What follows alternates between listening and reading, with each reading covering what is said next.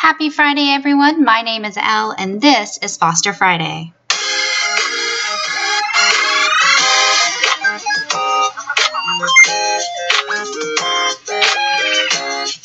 If you tuned into our last episode, then you may recall that about two weeks ago we received our very first placement. On a Tuesday, just before midnight, we had two littles dropped off a three year old boy and a 10 week old girl.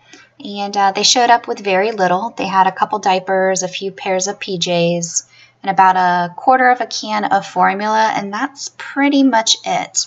Um, the CPIs who dropped them off handed us their red folders, and they were very, very quick to leave. Um, I gotta tell you, the first few days were actually very, very stressful. Um, I think I cried every day for the first week. Just uh, my anxiety just got the best of me. I mean, it's it's a lot. Um, we went the first few days without hearing from absolutely anyone from the agency. Um, didn't really have any information on either kid or their situation, and it was it was very very scary.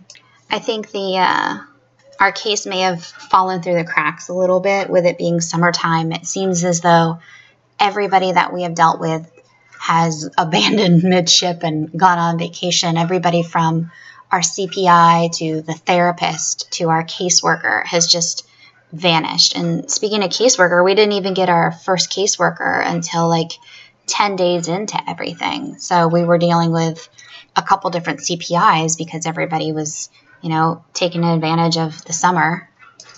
So um, on Friday, we had our first visitation. It was with DCF and it was a supervised visit. And uh, we texted our temporary CPI and um, let them know that we were in the parking lot. It was a very guarded situation. Um, we were asked to arrive, you know, a little bit early. We were to text them when we got there. Somebody met us at the elevators, and we were taken through um, a special entrance. And then we actually had to exit the building using an alternate route because the bio parents were in the waiting room and would spot us. And um, it was like this huge covert mission.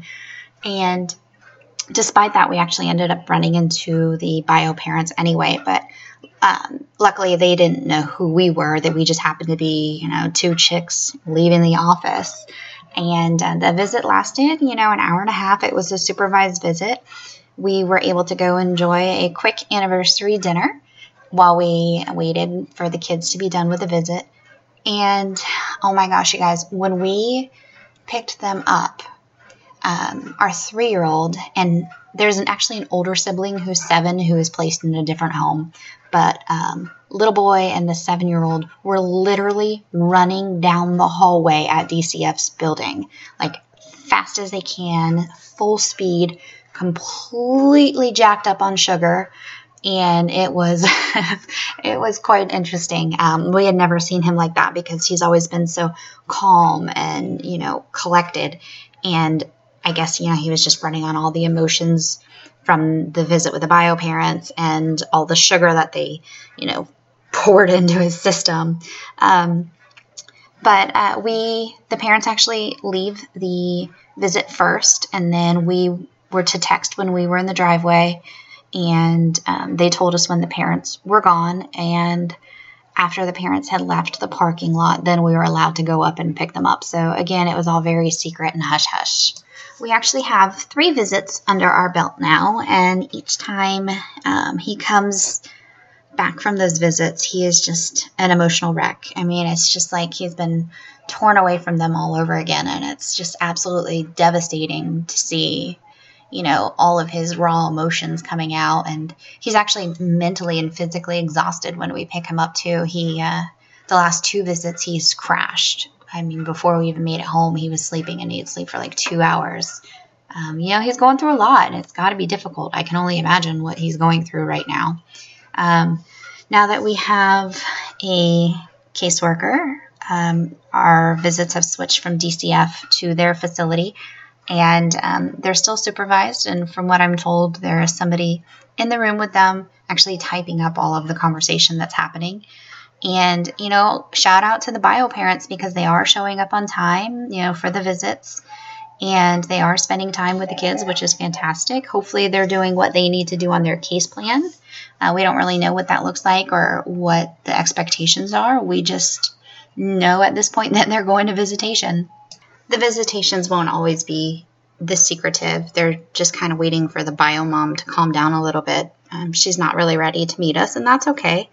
Um, after their first week with us, we printed off some pictures of things that we had done and wrote mom a note, just kind of filling her in on our week and letting her know that her littles are in good hands while they're with us and to let them know that they love them and they miss them. And uh, we just kind of left it at that. So I'm sure we will meet at some point. We just haven't quite yet.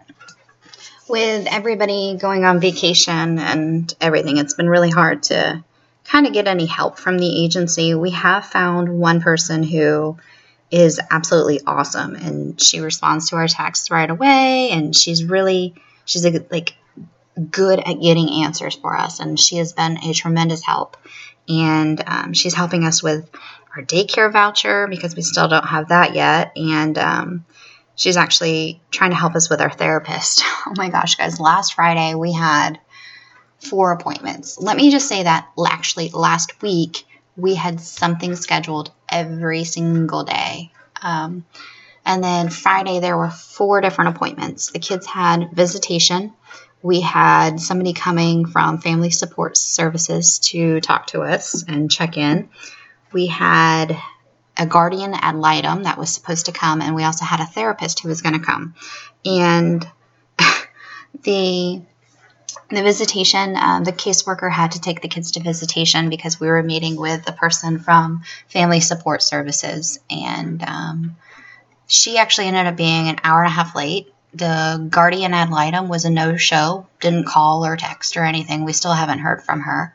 And the therapist canceled on us uh, at last minute. It was actually 15 minutes into the appointment time after she had already been late, she she texted and said she got caught up in something. So unfortunately, like again, it just seems like everything's falling through the through the cracks. And luckily, we do have this one person who who's helping us out, and trying her damnedest to get us everything that we need. Um, you know, the little boy's behavior has declined some. Um, apparently, he has quite the potty mouth and you know, he's name calling and he's cussing and he's throwing fits and he he's just acting out all these emotions that he has and it's it's totally normal, but you know, he needs somebody to talk to.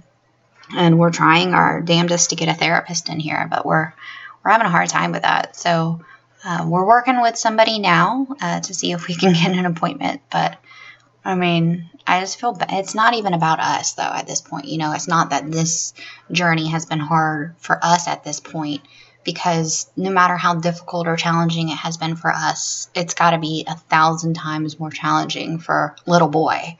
You know, baby girl doesn't really know what's going on at 10 weeks, but this little guy is acting out for a reason, and it's only going to get worse if, you know, these people don't get it together and get the help that he needs you know, it's it's not us that we feel bad for. It's it's all about him, and you know, he's just he needs some consistency and some normalcy, and we're trying to give him that, but we're having a really really hard time. And our caseworker, she's like 12 years old. You know, she just graduated from college, and anytime we ask her a question, she doesn't know the answer. She has to ask her supervisor, and we don't necessarily hear back from her, um, which is actually where the person from FSS has stepped in and she's gone above the caseworker's head and has gotten in contact with her our caseworker's boss and like listen you know we need answers. We need a child care voucher um, because actually we're paying out of pocket right now for daycare. And um, you know we have to pay for a whole week whether or not he's there. And like today he's out with a fever last Friday when we had those four appointments, he had to be out, and it ended up being completely unnecessary because the appointments all canceled. So we're paying out of pocket for services that we're not even really being able to use because everybody else is kind of like screwing us over at this point. Um, I know it sounds like I'm complaining. There are positives to this for sure. I mean, it definitely is rewarding. It's just, it's frustrating at the same time. I can honestly see why most people that are involved in foster care are stay at home parents just because, I mean, I don't know how in the world we would have been able to go through these last, you know, two weeks with me working full time. You know, I mean, I can't just take off to be stood up for all these appointments. So it's it's lucky that I'm off for the summer as a teacher. I don't I don't know how people are able to function in the real world and have like actual jobs and do this because it's a lot, you know, it, it takes a lot of time and energy and we're tired, but we're trudging through and we're doing what's best for the kids because in the end, it, that's what this is all about. Anyway, I'll stop complaining now. Um, thank you so much for tuning in. Next week, hopefully, we'll be, have some good news for you about that daycare voucher and the therapy visits. We'll talk to you then. Bye bye.